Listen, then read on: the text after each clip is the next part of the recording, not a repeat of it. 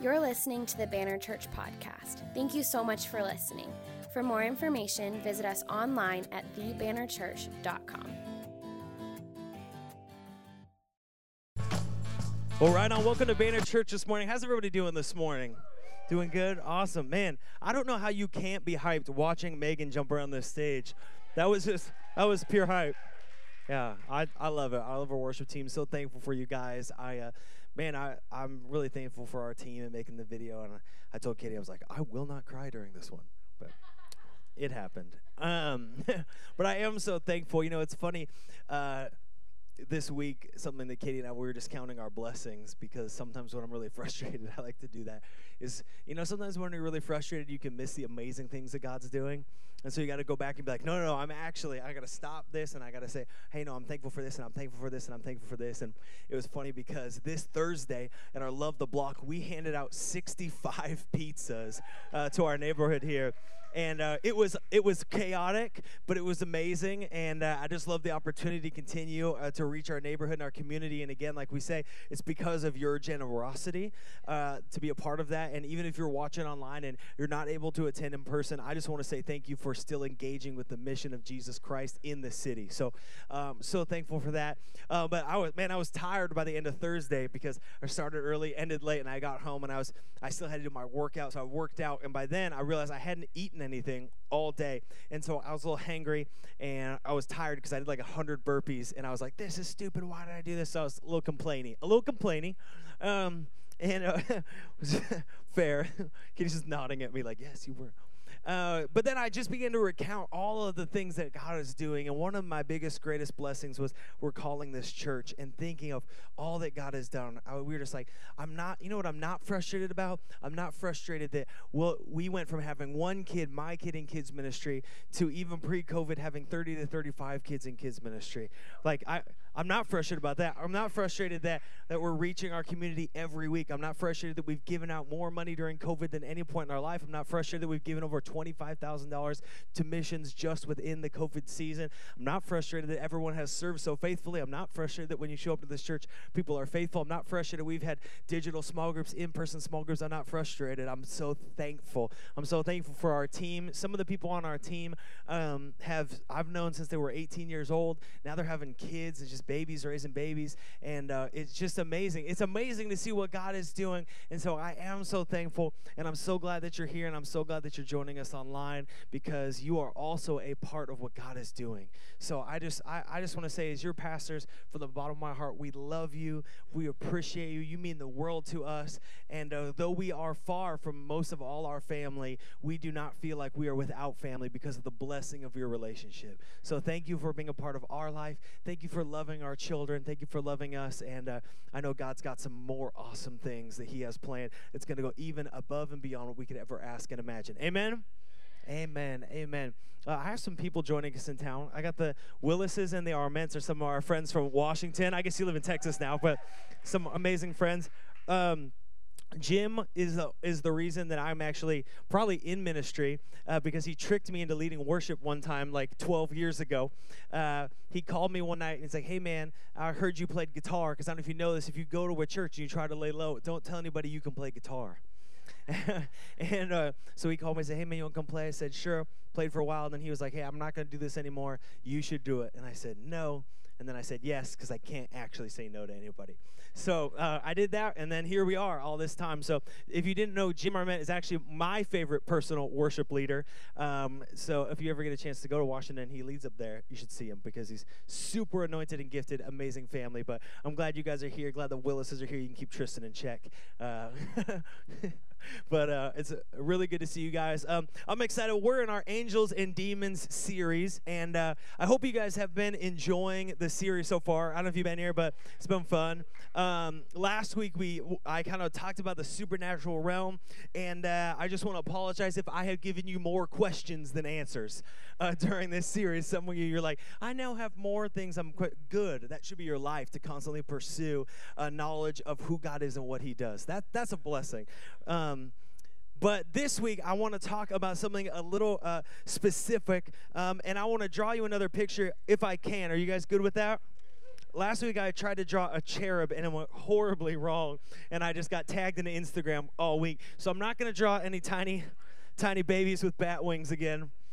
My, my problem was I started with the legs. You should never draw any creature with starting with the legs. That's the worst choice ever. But, anyways, whatever. Um, okay, so, so I drew two realms here. I'm going to draw them here, and then we'll talk about them here as we start this morning. But two realms here one and two. That'll work. Drew two realms. Anybody that was here last week, you get some extra credit this week. Uh, you can shout out. Do you remember what this realm was called? The spiritual or the supernatural? Spiritual or the supernatural? Do you remember what this was called? Earth. Good, good, good. Earthly. Earthly and the natural.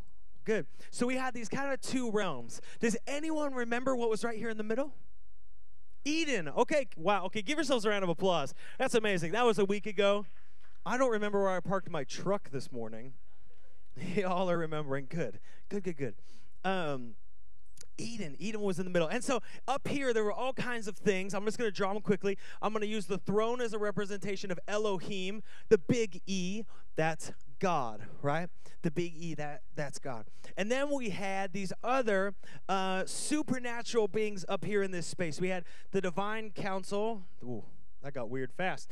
We had the divine, I'm just going to draw them like this with like a head. You guys get the idea. There's arms, legs. You know, they're bodiless spirits, so I'm doing the best I can here with this marker. We had the divine council here, and they're around the throne. And then, does anyone remember what was in the middle? Someone ch- cherubim. You're not sure, but you're like ch- cherubim, seraphim, seraphim, whatever. Just say it in tongues, and I'll write it down. Um, but so we had the cherubim. They were like these. Again, I'm about to start with the legs again. Dang it. Um, they were like these creatures. That's the head of a lion. There's the legs, legs, tail, wings. Okay. And then the other one was the seraphim, which is like this serpent-like thing with six wings and hands that it would like cover itself and then hot cold. Remember all that? That was crazy. Okay. Then Okay, so then we had this very key place, Eden. It was this high place. This this is a mountain here, in case you're wondering, where there was like this throne, and that was Eden. That's where God dwelt. This throne, this high place, Eden. Okay, and then we talked last week about the the the supernatural beings that were over here. What were they called? Angels. Okay, then what was over here? Do y'all remember what was over here? Demons. Wow, you guys did a great job here. My gosh, this is amazing. Demons. We're going to make them these squiggly lightning bolts. And then there was one, the one big one over here. What's the big one here? The devil. All right, the devil. Some of you guys are like, can you draw the devil? Don't worry, we'll cancel him. It's okay. The devil's the only thing you should be able to cancel. Um, and then right here we had Adam and we had Eve.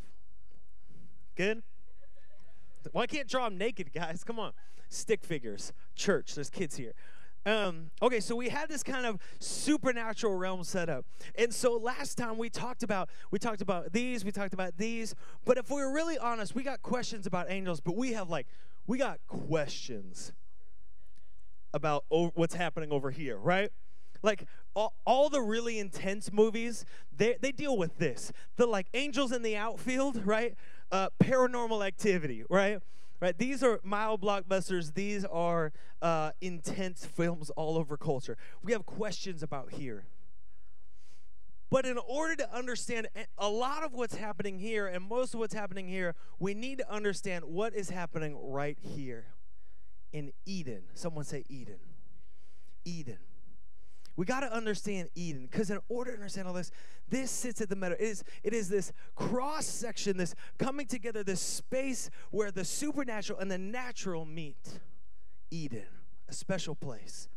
And we need to kind of go back to the beginning. Do we have any Princess Bride fans here? Right, you know, Vizzini, you said go back to the beginning, right? So we're gonna go back to the beginning and we need to look at what happens here, and it's called the fall. Someone say the fall. Any of you guys fans of autumn? Yeah, see, not that. The fall.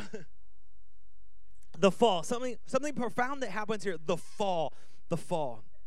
It's not about sweaters, Gianna. Stop laughing. It's not. the fall. And it's important because if we understand the fall, it will make us better appreciate and understand the resurrection and new life. If you're in uh, this room or if you're online, you can look it up online. Uh, but if you're in this room, we have this uh, uh, mission on the back. It says, so that all people, this is why we exist, so that all people can experience the freedom and power of a new life in Jesus Christ. That's why we exist.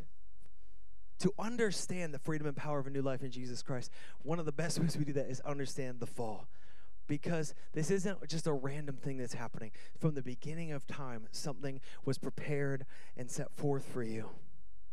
And as we begin to understand the fall, we begin to understand that God's primary purpose for your life has always been restoration. And so, no matter how you walked in here today, you might not really understand anything I talk about today, but understand this there is nothing in your life that God cannot restore, and there's nothing in your life that God cannot overcome, and there's no mountain that He cannot give you a miracle for.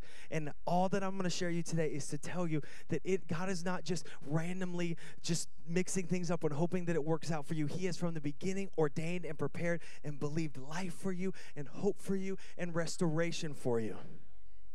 So let's look, let's go back to the beginning. Genesis 3, chapter 1. If you brought your Bible, open up to Genesis 3 1 and uh, we're going to go through this together. We're going to spend a lot of time in Genesis. Uh, if you're newer, maybe you just got your Bible, Genesis is the very first book. So you get through all the publisher pages, you get to Genesis. If you have the Bible app, which is a really great app, you could probably download it now. By the time I'm done, no matter how bad your cell signal is, you'll still have it. But go to the very first book, Genesis. If you're online watching with us, there's a tab. You just go over and you click Bible, and it'll come up. Genesis 3, so the third chapter, the first verse. I want to read this to you to kind of set us up here today. It's going to present some questions we're going to answer. It says, Now the serpent was more crafty than any other beast of the field that the Lord had made. And he, the serpent, said to the woman, Eve, Did God actually say, You shall not eat of any tree in the garden? And the woman said to the serpent, We may eat of the fruit of the trees in the garden, but God said, You shall not eat of the fruit of the tree that is in the midst of the garden, neither shall you touch it, lest you die. Okay. You ever read scripture and it gives you more questions than answers? Okay, this has some this is some questions. What is Eden? I think we need to look at that. Why is it a garden? Right? Like it's a perfect place. If I was going to make a perfect place, I would make a beach. Why did God make a garden? Right? On a mountain. It's a, why is it a garden? The other question is, why is Satan there? You ever thought about that? Perfect place, beautiful place, God is there, but also Satan is there. Why is Satan in the garden? And I think probably the biggest question why is Eve so chill talking to a talking snake?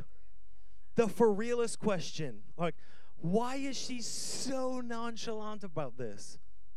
Big questions. What is Eden? What is it about? Let's pray and then let's walk through them. Can we do that together this morning? Amen. Let's pray. Would you bow your heads with me this morning? God, I thank you for your word. Holy Spirit, we just yield this service to you. I pray that you would work upon our hearts and our minds and our understandings. And I pray, God, if there's any um, just hard heartedness within us, maybe things are blocking our understanding, God, we, I pray they would be released right now so that we could just experience the freedom and the power of a new life in Christ this morning. We give it to you in Jesus' name. Amen. Okay, so let's tackle some of these questions. What is Eden and what is the Garden of Eden? Genesis 2 8. So if you were in Genesis 3 in your Bible, you'd actually just go back a little bit, get to Genesis chapter 2, verse 8. It says this about creation. It says, The Lord God planted a garden in Eden in the east. And there he put a man who had been formed.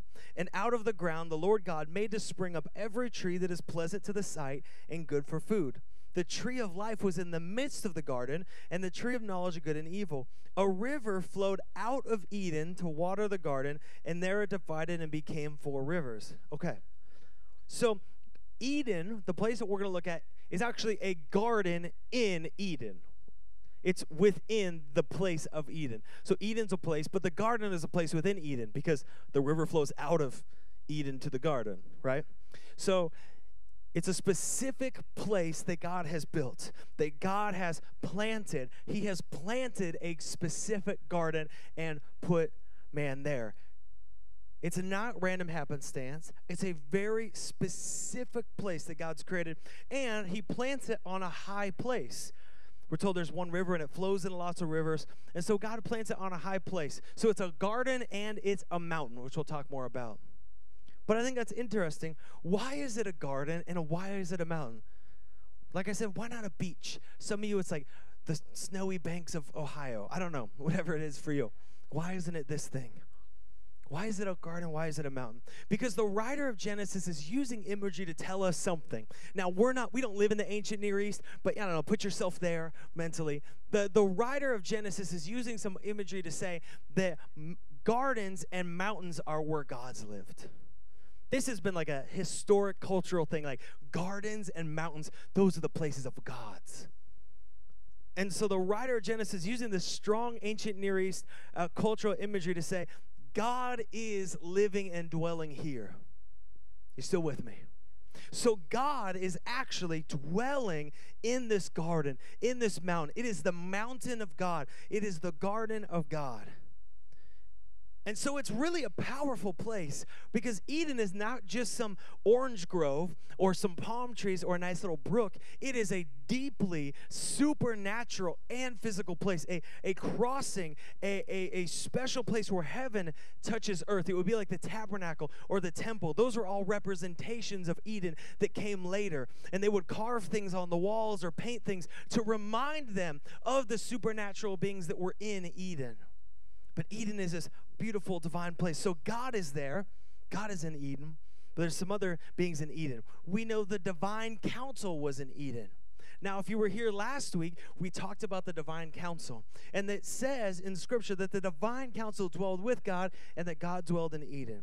Psalm 82 1, it tells us this. It says, God has taken his place in the divine council. These were angelic beings who surrounded God, who did ministry with God, who were deeply, deeply spiritual and powerful. It says, in the midst of the gods, lowercase g, he holds judgment. Okay, remember, the divine council, if you were here last week, if not, I'll just tell you, the divine council were called the sons of God. But it was a lowercase g, the little g. And that uppercase or lowercase makes a big difference.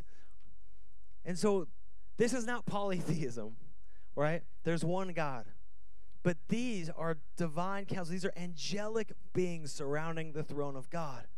And so we see even in Ezekiel, uh, speaking and prophesying to members of the divine council, and one specifically, which we'll talk about in a little bit. But Ezekiel 28 13 tells us the same thing. He says, You were in the Garden of Eden, the garden of God.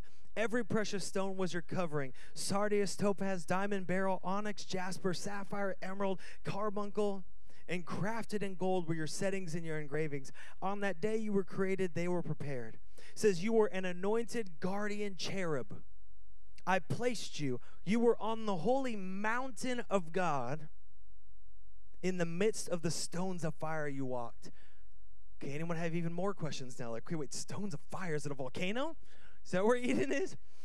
No, so we're told in scripture that these divine council members are, are, are shining and brilliant like, like beautiful stones. He says uh, he's trying to use like a, a physical example for something that's divinely spiritual. So he's like, think of all the best gemstones you could ever think of, and they're brighter and shinier and more amazing than all of those. Right? And he says, and they were in the garden. And he says, you were a cherub. You were a cherub, a throne guardian, a cherub in the garden. So we know the divine council. So we get this kind of picture, this really beautiful place. And I know it's hard to imagine, hard for me to imagine, but we get this picture, this beautiful place, Eden, right? It's perfect. This beautiful garden. God's put everything you could ever imagine. And not only that, God is there right? And he's walking in the garden. He's walking, it says Genesis 3 8, in the cool of the day, he would walk in the garden. But not only is God there, these supernatural, beautiful beings are in the garden as well, intersecting it as a supernatural and natural place. It sounds amazing, right? Like sometimes when we picture Eden, we're like, oh yeah, it's like a little oasis, and then they got kicked out of the hedgerow, and God put an angel there. No, it is profoundly supernatural. Profoundly supernatural. But that wasn't the only things that are in there. The supernatural. There's something else that was in the garden. Humanity was in the garden. Humanity was in Genesis 1:27 tells us God created man in his own image. In the image of God he created them. Male and female he created them and God blessed them and God said to them, here's what he said. Follow me here. Be fruitful and multiply and, full, and fill the earth and subdue it and have dominion over the fish of the sea, over the birds of the heaven, over every living thing that moves on the earth. That's an interesting phrase. Have dominion over the fish. How do you have dominion over fish? that seems like weird. Like we're all just secretly. Katie was telling me earlier she's praying that she gets Aquaman powers. She can talk to fish. That's about the only way I could think, right? How do you have dominion? Well, what he's saying is very clearly not uh, to dominate the earth, right?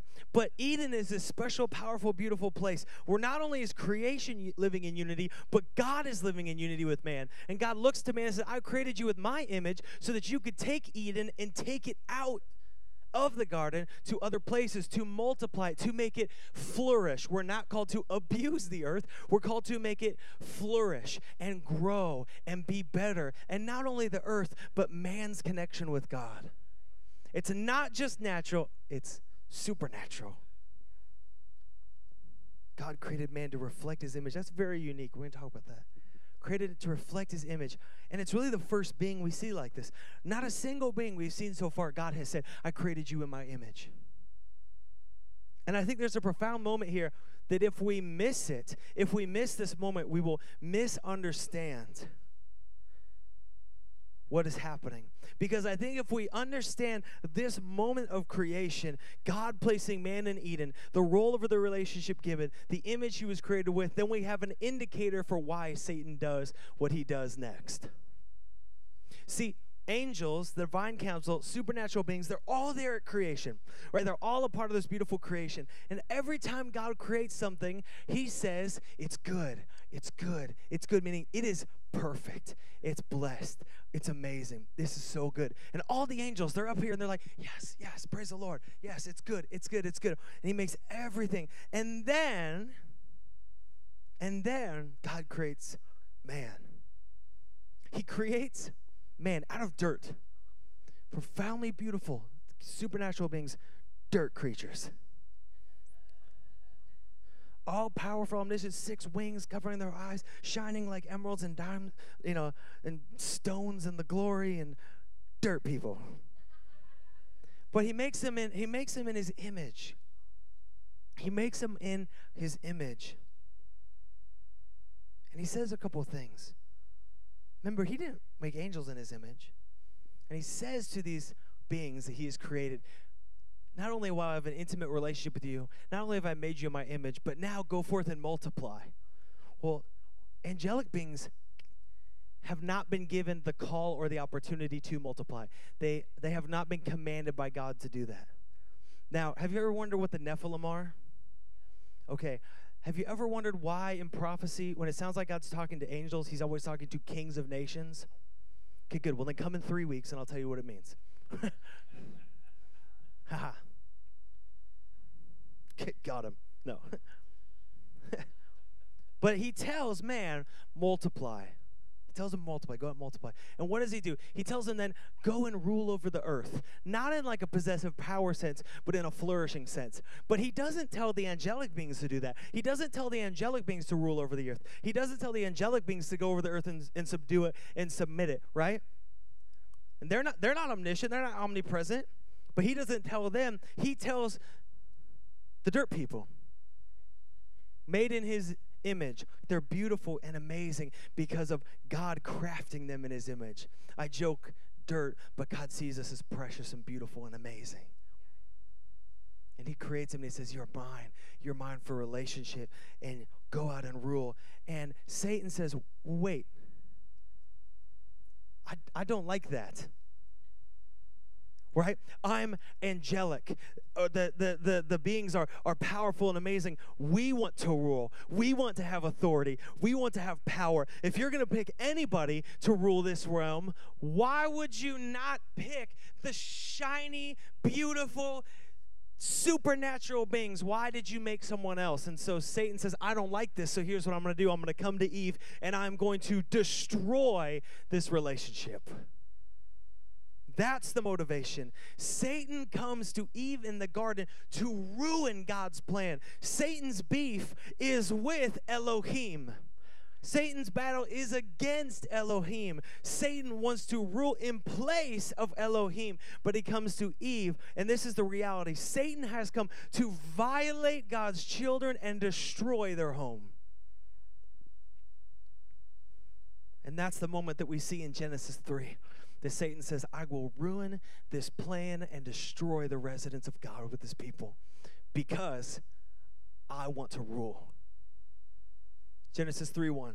It says this Now the serpent was more crafty than any other beast of the field that the Lord had made. He said to the woman, Did God actually say, You shall not eat of any tree in the garden? He comes to her to destroy and destroy. But it's interesting, the serpent. So there was somebody else in the garden. We know the divine council was there. Satan was in the garden. Satan was in the garden.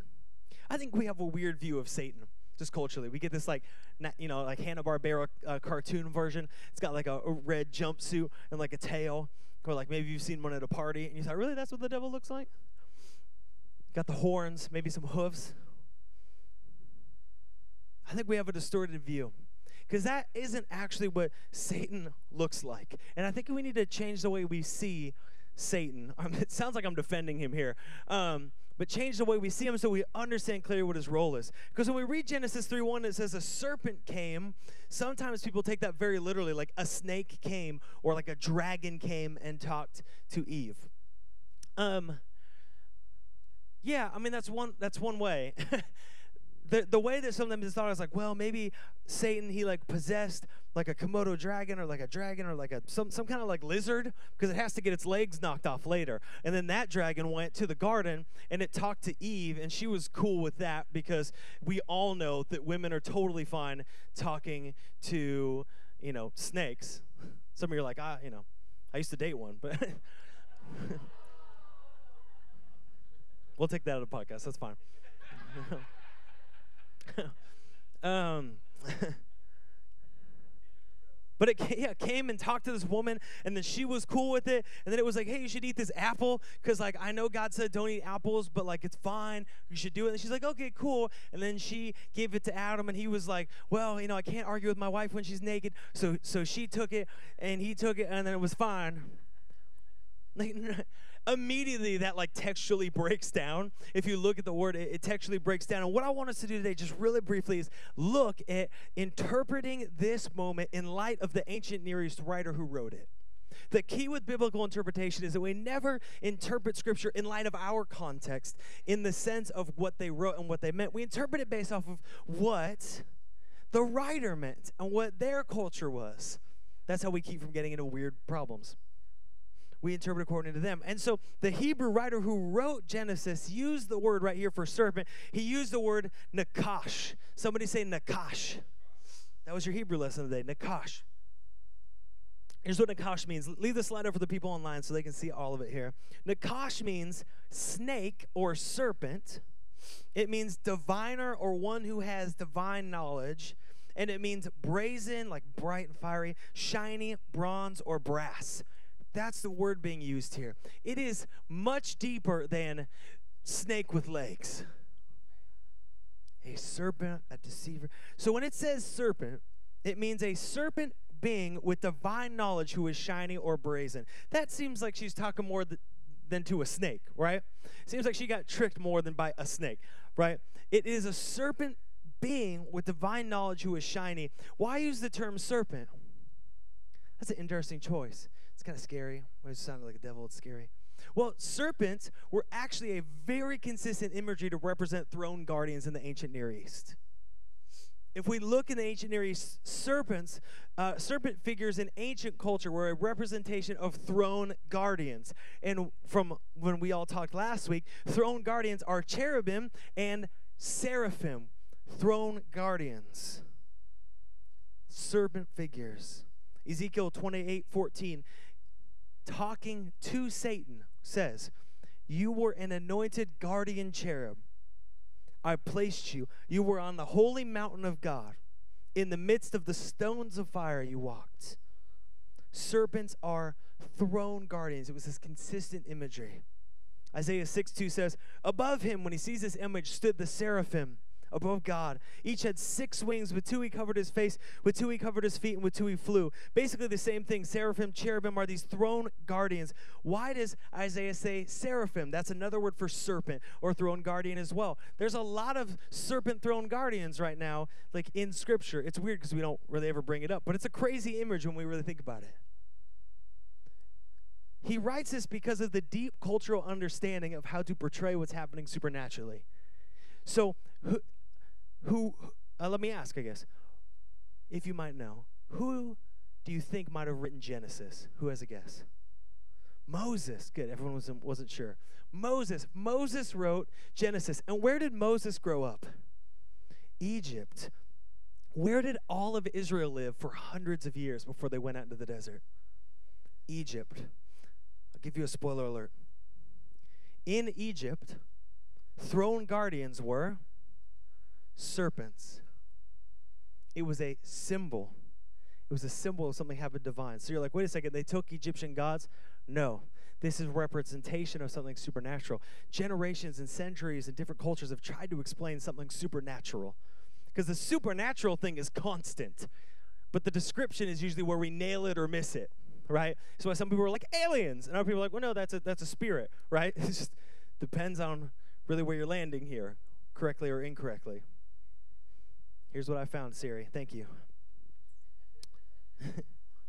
so Moses is trying to explain to the people of Israel something, something that God has dictated to him. He says, seraphim, or bright or burning ones, or serpent. That's the same as Nakash, meaning shiny, throne guardian serpent, d- uh, diviner, divine wisdom and understanding. They're bright or brazen. It's all the same word. I, I say this and give this background to say what, what Moses is writing here and trying to tell us is that Eve is not talking to a snake right?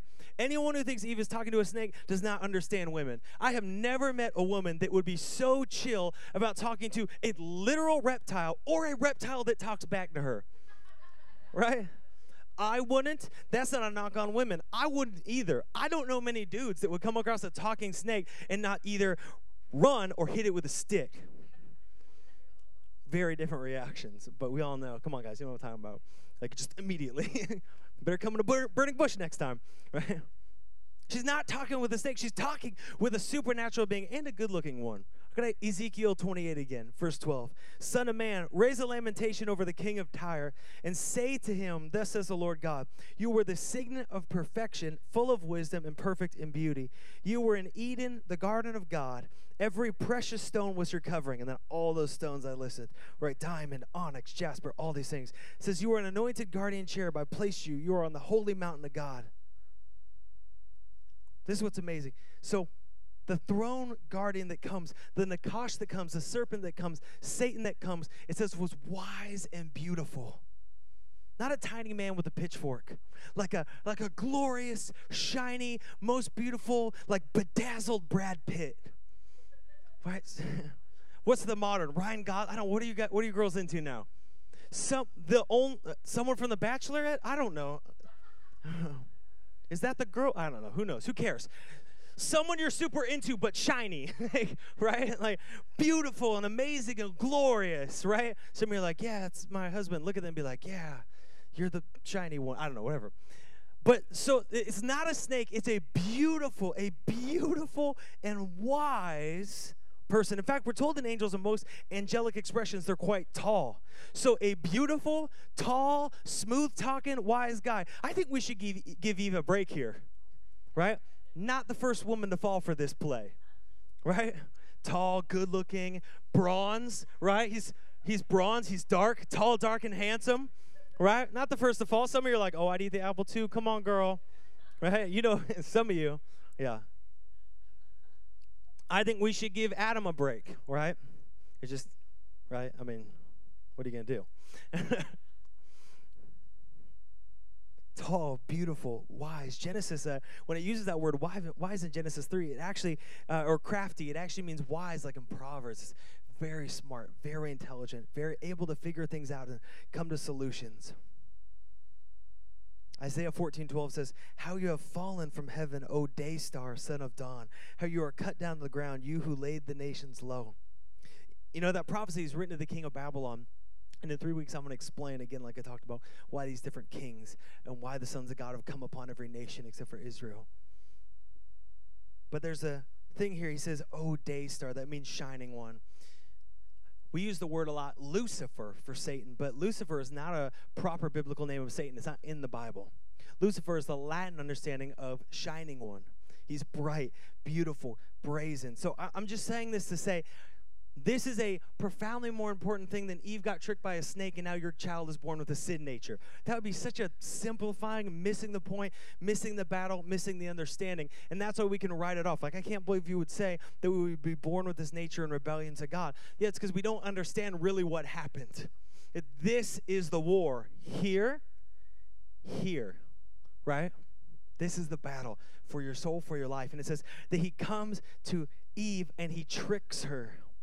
She did not expect for this throne guardian to deceive her. Some might say she was naive, um, but I would say that this is a profound supernatural experience that's occurring that leads her into rebelling against God. This is the beginning of where evil comes from. And look what happens. If you're still there, look at Genesis 3 1. It says, He said to the woman, Did God actually say, You shall not eat of any tree in the garden? Did God actually say, did, are you sure he said that's referencing Genesis 2, where God says, You can eat of every tree of the garden, but to the tree of knowledge of good and evil you shall not eat. For in that day you eat of it, you shall surely die. But isn't that interesting? That's how Satan works. He said, Did God say you couldn't eat of any tree? It's like, well, no, actually, he said I could eat of every tree but this one. But Satan will so often try to get you to think that God is this malicious, controlling being that wants to keep you locked in. Can I tell you that it is only through God that there is freedom? It is through sin that there is slavery. But the devil will always try to make slavery look like freedom because it's much easier, much easier to make a deceived person who is captive stay captive. And so he says, Did God really say you can't eat of any? And she's like, Well, no, he said we could eat of everyone. He's like, Yeah, but that's not what he meant. Here's the reality Humanity has a choice. It's a choice between two things. There's no third to obey God or not to obey God. It's not to kind of obey it, obey God or not obey God. That's the choice. Do I obey God or not? That's called free will. That's called free will. Free will is the reason evil is allowed to exist is that we are made in God's image. And if we're really made in God's image, then we really have to have free will. Free will is a mirroring of God. We are not robots. We are given the free will to choose. Free will is essential, but free will is also how evil exists. It has a consequence. So the question then is so then if God created us with free will, did he create evil? Has anyone ever asked you that? Oh, yeah, well, if God created us, did God create evil? The answer is no because God is only good. And in order to create evil, he would have to be evil. But if God was evil, then he couldn't triumph over evil because he can't triumph over himself. And so then salvation would just be a wash and would never happen. But we're told by scripture that God is not evil. 1 John 1 5 says, God is light, and in him is no darkness at all. James 1:13 says, "Let no one say when he's tempted, I'm being tempted by God, for God cannot be tempted with evil, and he himself tempts no one." Psalms 5 4 says, For you are not a God who delights in wickedness, evil may not dwell with you. So the question is, God is not evil and he didn't create evil. Where did evil come from then? People say, well, wait a second. If you're saying God created everything, which I am saying that, and the Bible is saying that, then if he created everything and evil's a part of this world, then did he not create evil? My response is, that it's a misunderstanding of how we create to believe that the response to rebellion is creation.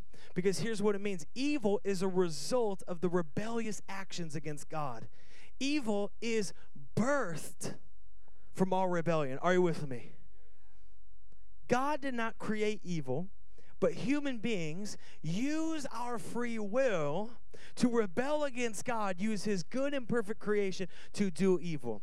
Okay, let me give you an example. Everyone still with me? Okay, good. Um, God, God made the earth. There's minerals in the earth. You can take those minerals, you can refine them down, and you can make steel. And you can make a plowshare, you can make a knife. And you can take that knife and you can stab somebody and you can murder them. Now, did God make that evil? Or did you, as a person with free will, choose to pervert the good and gracious creation of God and do evil? Right? It's rebellion. And this is so important because we have personified so many things in our nature. We have personified evil, but God has given us free will, and the consequence of our choice for rebellion is evil. Evil is not a created entity. It doesn't balance good. It's not like some cartoon where you have like the bad guy and the good guy, but they both bring balance together. The superhero movie where the city needs both because they balance each other out. It's not a Jedi, right? It's not like we can't have too many Sith or too many Jedi, then you got to kill some. There's no balance. There is no such thing as yin and yang. Evil is not a created entity. Evil is not the presence of something, it's the absence of God's goodness and his righteousness. Evil is purely a consequence of rebellious creation, whether that is angelic or human. Evil is a consequence of rebellion. That's why beings created by a perfect God can still bring evil into the world. That's why a perfectly powerful and incredible being could be in the garden and still be totally evil and deceitful. Why? Because of a choice to rebel against God evil is a consequence of rebellious creation. So the question then is, why give any choice for evil? Hasn't hasn't so much been done to damage the children of God because of evil? You could probably think in your own life, like, God, why would you even give this choice? Why would you even give this option? If you're good and you knew that all this evil was going to happen, why even make it? God, you know what? If you didn't put this tree there, we'd all be good right? If you didn't put this tree there, none of us would be stressing about November 3rd. We'd all be fine. If you didn't do this, we'd all be fine. So, God, why did you put the tree? Why did you make the choice? Why give us that option? Because the tree is a representation of something. The tree is a symbolic representation of something. And you know, it wasn't about the apple. Scripture tells us, he says, even if you touch it, people say, oh, it's when she tasted it, that's when she knew. Well, Scripture tells us, if you touch it, you die. So that's a good reason to not even go near the tree. Why was she even over there? If you knew there was a plant that would murder you if you touched it, why would you wouldn't let your kids go near it? But why do we go near it? Like, well, I was just picnicking near it, and I thought, ah, you know, she would have to be close. Why? Stay away. But ironically, it's not even an apple. They say actually it was probably a fig because when uh, they fall, when they when they sin, they sew fig leaves together to make clothes. Uh, some people say maybe it's a pomegranate or a citrus. That's what the word means. Um, it's interesting. The only reason we call it an apple is because of a bunch of nerds since Roman history that have made it a pun. And what I've learned is from the beginning of time, uh, nerds have been making puns and then making it history. Um, so Jerome was this Roman scholar, and he thought it was funny because the word apple comes from the word malus, and uh, and actually pronounced malice, right? As malus palmaria, seed-bearing fruit. And he thought that malice sounded really close to the word malice, M-A. L I C E, which means evil. And so he thought it was funny to put that in there, like it was like this pun. He was making a pun in Latin, which I don't speak, so it's not funny to me at all. Uh, and then we we see Milton when he writes Paradise Lost, and we're told in Scripture like this is very clear what it is. Don't make wild observations. And Milton is like, there's seven levels, and you're guided, and there's winged creatures, and they jump. Like he just totally goes wild with it. And he thought it would be funny to just straight up call it an apple, and then just see if it caught on, and it did. We all call it an apple now, but it was not an apple. And regardless, that doesn't matter. Because it was not about the apple. It was not about the fruit. It was about a recognition. The tree was a recognition of a few things, real quick. The tree was a recognition that God is in authority. The tree was a recognition that to worship and serve God. The tree was a recognition that God is good. And the tree was a recognition that it is a choice to believe and serve and love God. Okay, that last one, that one hits hard. The tree was a recognition that it is a choice to believe and serve and love God. They might have been, they might or might not, they were the only two people on earth, but there was still a relational choice they had to make. Do I love and serve and obey God? We ask that question like, God, why didn't you jump in? Why didn't you jump in and keep them? Like you're omniscient. You knew. You knew that this would have happened. Why didn't you jump in and stop them? To which I reply, Have you ever tried that with your kids? Just hovering over them. Those of you with kids, those of you maybe who are younger, who are now in college, or maybe you're going to feel like you're free from this, you're about to go make a bunch of terrible decisions, and I would say, slow down, please. Um, but maybe your parent, you do this, is just like hover over your kid. You just don't let them make any decision, and just imagine you're like, you're like, no, you can't do this, only do this. No, you can't do this. No, love me. You could only love me, love me. That just sounds creepy, right? Right? We don't do that. You're like, no, I would never do that. I would lead my kids and I would instruct them and I would and I would tell them, hey, this is what you should do and this is how you live a fruitful life. And I would say, Amen. You should write a book. He did too. It's called the Bible, right? it's instructive to say this is how you should live.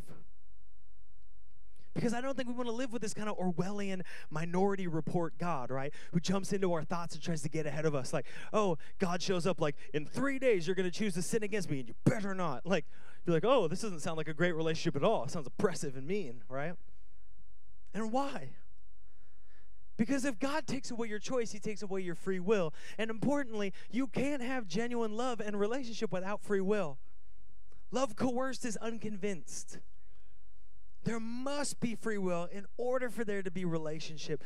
And can I tell you this morning, if you walked into church for the very first time, we're talking about angels and demons, and I got all these shapes up here. Can I just tell you, God wants to have relationship with you more than anything you could ever imagine. That's why he made this, to have relationship with you. He longs for that. He longs for that. And yet we see in Genesis 3 the serpent, the bright shining one, comes and deceives Eve and Adam. And they sin. Creates a separation. It's crazy. Eve eats of that fruit, and she is no closer to understanding God. She's only further. And constantly we are deceived to eat of a fruit, thinking it will make us godlike. And yet it takes us farther. Eat of pride, it will make you more what you want. Eat of lust, envy, wrath, greed. Eat of selfishness, it will it'll give you what you want and yet it only brings us further. And so Eve is separated, and Satan feels accomplished in completing his mission to destroy man in Eden, to destroy the children of God in their place of residence. And unfortunately, Satan is still deceiving to this day. 2 Corinthians 4 4 says, in their case, the God of this world, lowercase g, has blinded the minds of the unbelievers to keep them from seeing the light of the gospel and the glory of Christ, who is the image of God. He's still deceiving to this day. He's still telling you, Are you sure God said that? Are you sure God cares for you? Are you sure God loves you? Are you sure God wants a relationship with you? Or do you just think He wants to control you? Maybe He just wants to control you. Maybe it's just another list of rules for your life. Maybe that's all Christianity is. Just another list of rules that you can play religion, you can move up and be a small group leader, and then maybe someday if you follow enough rules, you'll get on staff. Then you'll get into like awesome heaven. I don't know what level that is. I won't be there, I promise you. But maybe if you do enough, you'll get there. And He lies to us and He deceives us. Said, God just wants to control you, and He makes us miss it. And He's still doing that today. You know, next week we're going to talk about who Satan is and what he does specifically and what's going to happen with him, and that's going to be awesome. That's my favorite part. But this week there's something important I want to tell you that we had a choice, and we chose rebellion. I had a choice, and I chose rebellion. But God sent his one and only Son to restore us to this relationship, to restore us to this hope and this life and this unity and this love and this closeness. And nothing that we have done can destroy that restoration when we choose to follow it. God sent his one and only Son to restore what was broken from the beginning. Man, you guys can come up. Did you know it was promised from the beginning? Did you know that your salvation wasn't just on the fly? Genesis 3, like immediately after this happens, God looks at the serpent and he says, Listen, because you have done this, cursed are you above all livestock and above the beasts of the fields. On your belly you shall go, and dust you shall eat all the days of your life. Can you tell he's pissed? Yes, okay, good. I will put enmity between you and the woman, and between your offspring and her offspring. He shall bruise your head, and you shall bruise his heel. The ESV misses it a little bit here on the word for word translation, because what it's actually saying here in the Hebrew is, You will strike him, but he will crush you. Somebody say, crush. Crush. It's not bruise. He's not going to bruise you. He is going to obliterate you. You will strike him, but he will crush you. God says to Satan, You have destroyed this relationship. You have come in to bring it, but guess what? I'm going to send someone who is going to destroy you and restore that relationship. And when Jesus was crucified, I can only imagine how excited Satan was. Because he didn't know what was coming next, because he's not omnipresent. He's not omniscient. He's not all powerful. He's just a rebellious one of these. And I'm sure he was pumped, like, oh, I got him. But we're told on the third day, Christ rises again. And when he rises again, he brings with him the keys to death and to hell. And in that moment, I believe, I believe, the supernatural evil world was devastated with the reality that the victory had already been won for your soul. And though you weren't even created yet, God knew that He had restored the relationship that Satan had broken. When Christ rose from the grave for you, when he paid your debt for your sin, for my sin that I could never pay, I could never pay the debt for my sin. I'm not perfect. I can't die for myself. I can't pay the sacrifice. I can't be my atonement. But when Christ died, and he rose again. He paid the debt and he stood upon all of the supernatural and natural and declared that the relationship is restored. The old is gone, the new has come. That is our mission the freedom and the power of a new life in Jesus Christ. That you're not just broken away from the sin and the shame, but you are now part of the power that has overcome it through Jesus Christ. And when Christ looks at you, he does not see your sin, he does not see your shame, he sees the restoration, he sees Eden within in your heart. He sees a dwelling place of the Holy Spirit. He sees a place of miracles. He sees a place of new life. And you say, Yeah, but you don't know what I've done to this garden. It doesn't matter. God restores. We serve a God of resurrection. There is nothing so dead that Christ cannot bring it back to life. There is nothing so gone he cannot draw it back. If he can defeat hell, then he can defeat what you're facing. If he can move mountains, then he can do a miracle. And this is what God wants to say today. It does not have to do with proving or climbing the mountain or ascending or yada, yada, yada. He's saying, listen, this has to do with my son that from the beginning I said, listen, Satan, you might have tried to hurt my children, but I will destroy you and I will restore them. I love Ephesians 2. I want to read this for you. And this morning, if you're having trouble concentrating, maybe you're a little warm, I'm a little warm in this place. I just encourage you, maybe close your eyes, focus your heart, pull it up on your Bible, whatever you need to do. Ephesians 2 says this And you were dead in the trespasses and sins in which you once walked, following the course of this world, following the prince of the power of the air and the spirit that is now at work in the sons of disobedience, among whom we all once lived in the passion of our flesh, carrying out the desires of our body and mind, and were by nature children of wrath like the rest of mankind. Verse 4, if you underline in your Bible, now's the time. Verse 4, but God, being rich in mercy, hear me again. I, you need to hear this this morning. Some of you, you need to hear this this morning. You're like, but what about this? But what about this? I haven't done enough. I haven't earned enough. I, I, I, I don't know. I know the way I'm living is not aligning with this and what you're saying. Listen, hear me. But God, but God, but God being rich in mercy, because because of what because of our work because of our effort because we did the right thing said the right no but because of the great love which he loved us when did He love us? Even when we were dead in our trespasses, made us alive together with Christ. By grace you have been saved and raised up with Him and seated us with Him in the heavenly places in Jesus Christ, so that in the coming ages He might show the immeasurable riches of His grace and kindness towards us in Jesus Christ.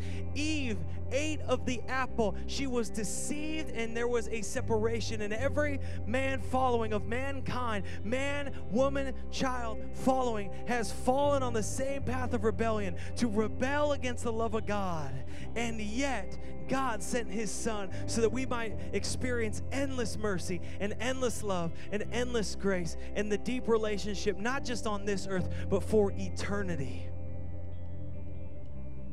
Some of you this morning, you've never made that decision to follow Christ because you feel like it's too controlling. But can I tell you, what Christ has done is the only reason you have an option for freedom. You can't save yourself. So the choice is not love God or go to hell. That's not the choice. The choice was already made through rebellion, through sin. But God brings another choice, Another choice be restored or stay on the path that you're on. Be brought into life and hope, freedom and power, restoration. We like to say here, hope for every future and healing for every past. Step into that or stay walking down the path of darkness and sorrow. That's the choice. It's not love me or I kick you to hell. It's receive the restoration and the hope and the freedom or stay stuck where you are.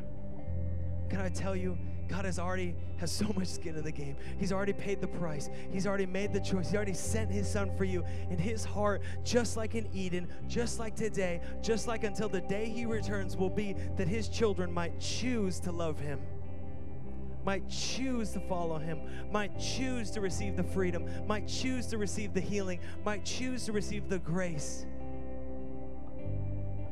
Can I tell you, I don't know what you have chosen up to this moment, but right now, God has given you the freedom of another choice. Would you stand with me this morning? Every person, I want to pray over you today. Go ahead and close your eyes, bow your heads as we close this morning.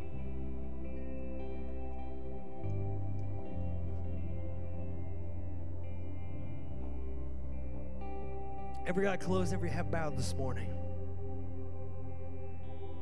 The fall broke away the relationship, and since the fall, the evil one has deceived the hearts of men that slavery and selfishness and pride is true freedom. But if you search your heart today, I believe that you will know that that is not the miracle you are looking for. And it will produce no more life than it already has produced. Yet I feel like the Lord has brought you here today, both in person and online, so that you might hear the sound of freedom resounding through the halls of your imprisonment.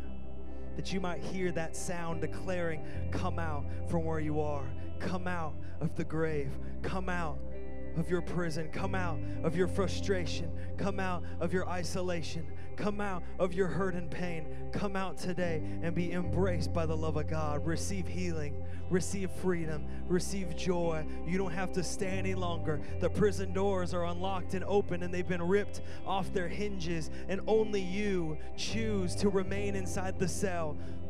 But Satan cannot keep you there. Spiritual forces cannot keep you there. Your sin cannot keep you there because Christ has died for it. And he says, if anyone is in me, if anyone comes out to me, if anyone steps in relationship to me, the old is gone and the new has come. And in the end, when God looks at us, he will not see your sin. He will not see your shame. He will see the righteousness of Jesus. And so this morning, God is calling and saying, who wants hope for their future and healing for their past? Who who needs a miracle today? Who needs Jesus? And can I tell you, the choice is not Jesus and this, Jesus and this other thing, Jesus and this practice. It's Jesus and nothing else. This morning, He is calling to you and saying, Come out, choose today. I don't know what you've chosen before, but you have a choice in this moment. So I'm going to pray for you. And if you're in this place and you've never made that choice to step out of the grave and receive the hope and healing of Jesus Christ, then this is your moment. Maybe you have made that choice in the past, but man, your life would not reflect that if we were to deeply examine it in this moment. And so your prayer is God, I want to return. I have re prisoned myself in my own shame, and I want to step out and I want to live in alignment with you and the freedom of you. I want to begin that relationship again with you, God. So this morning, every eye closed, every head bowed. If you're in this place and for the first time, or maybe you need to do it again, you need to say, Jesus, I commit my heart to you and I choose to follow you. God, I choose life over death.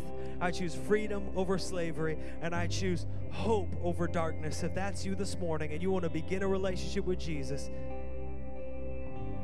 I'm just going to invite you. Simply raise your hand, put it back down. If that's you, you want to begin a relationship with Jesus or begin it again.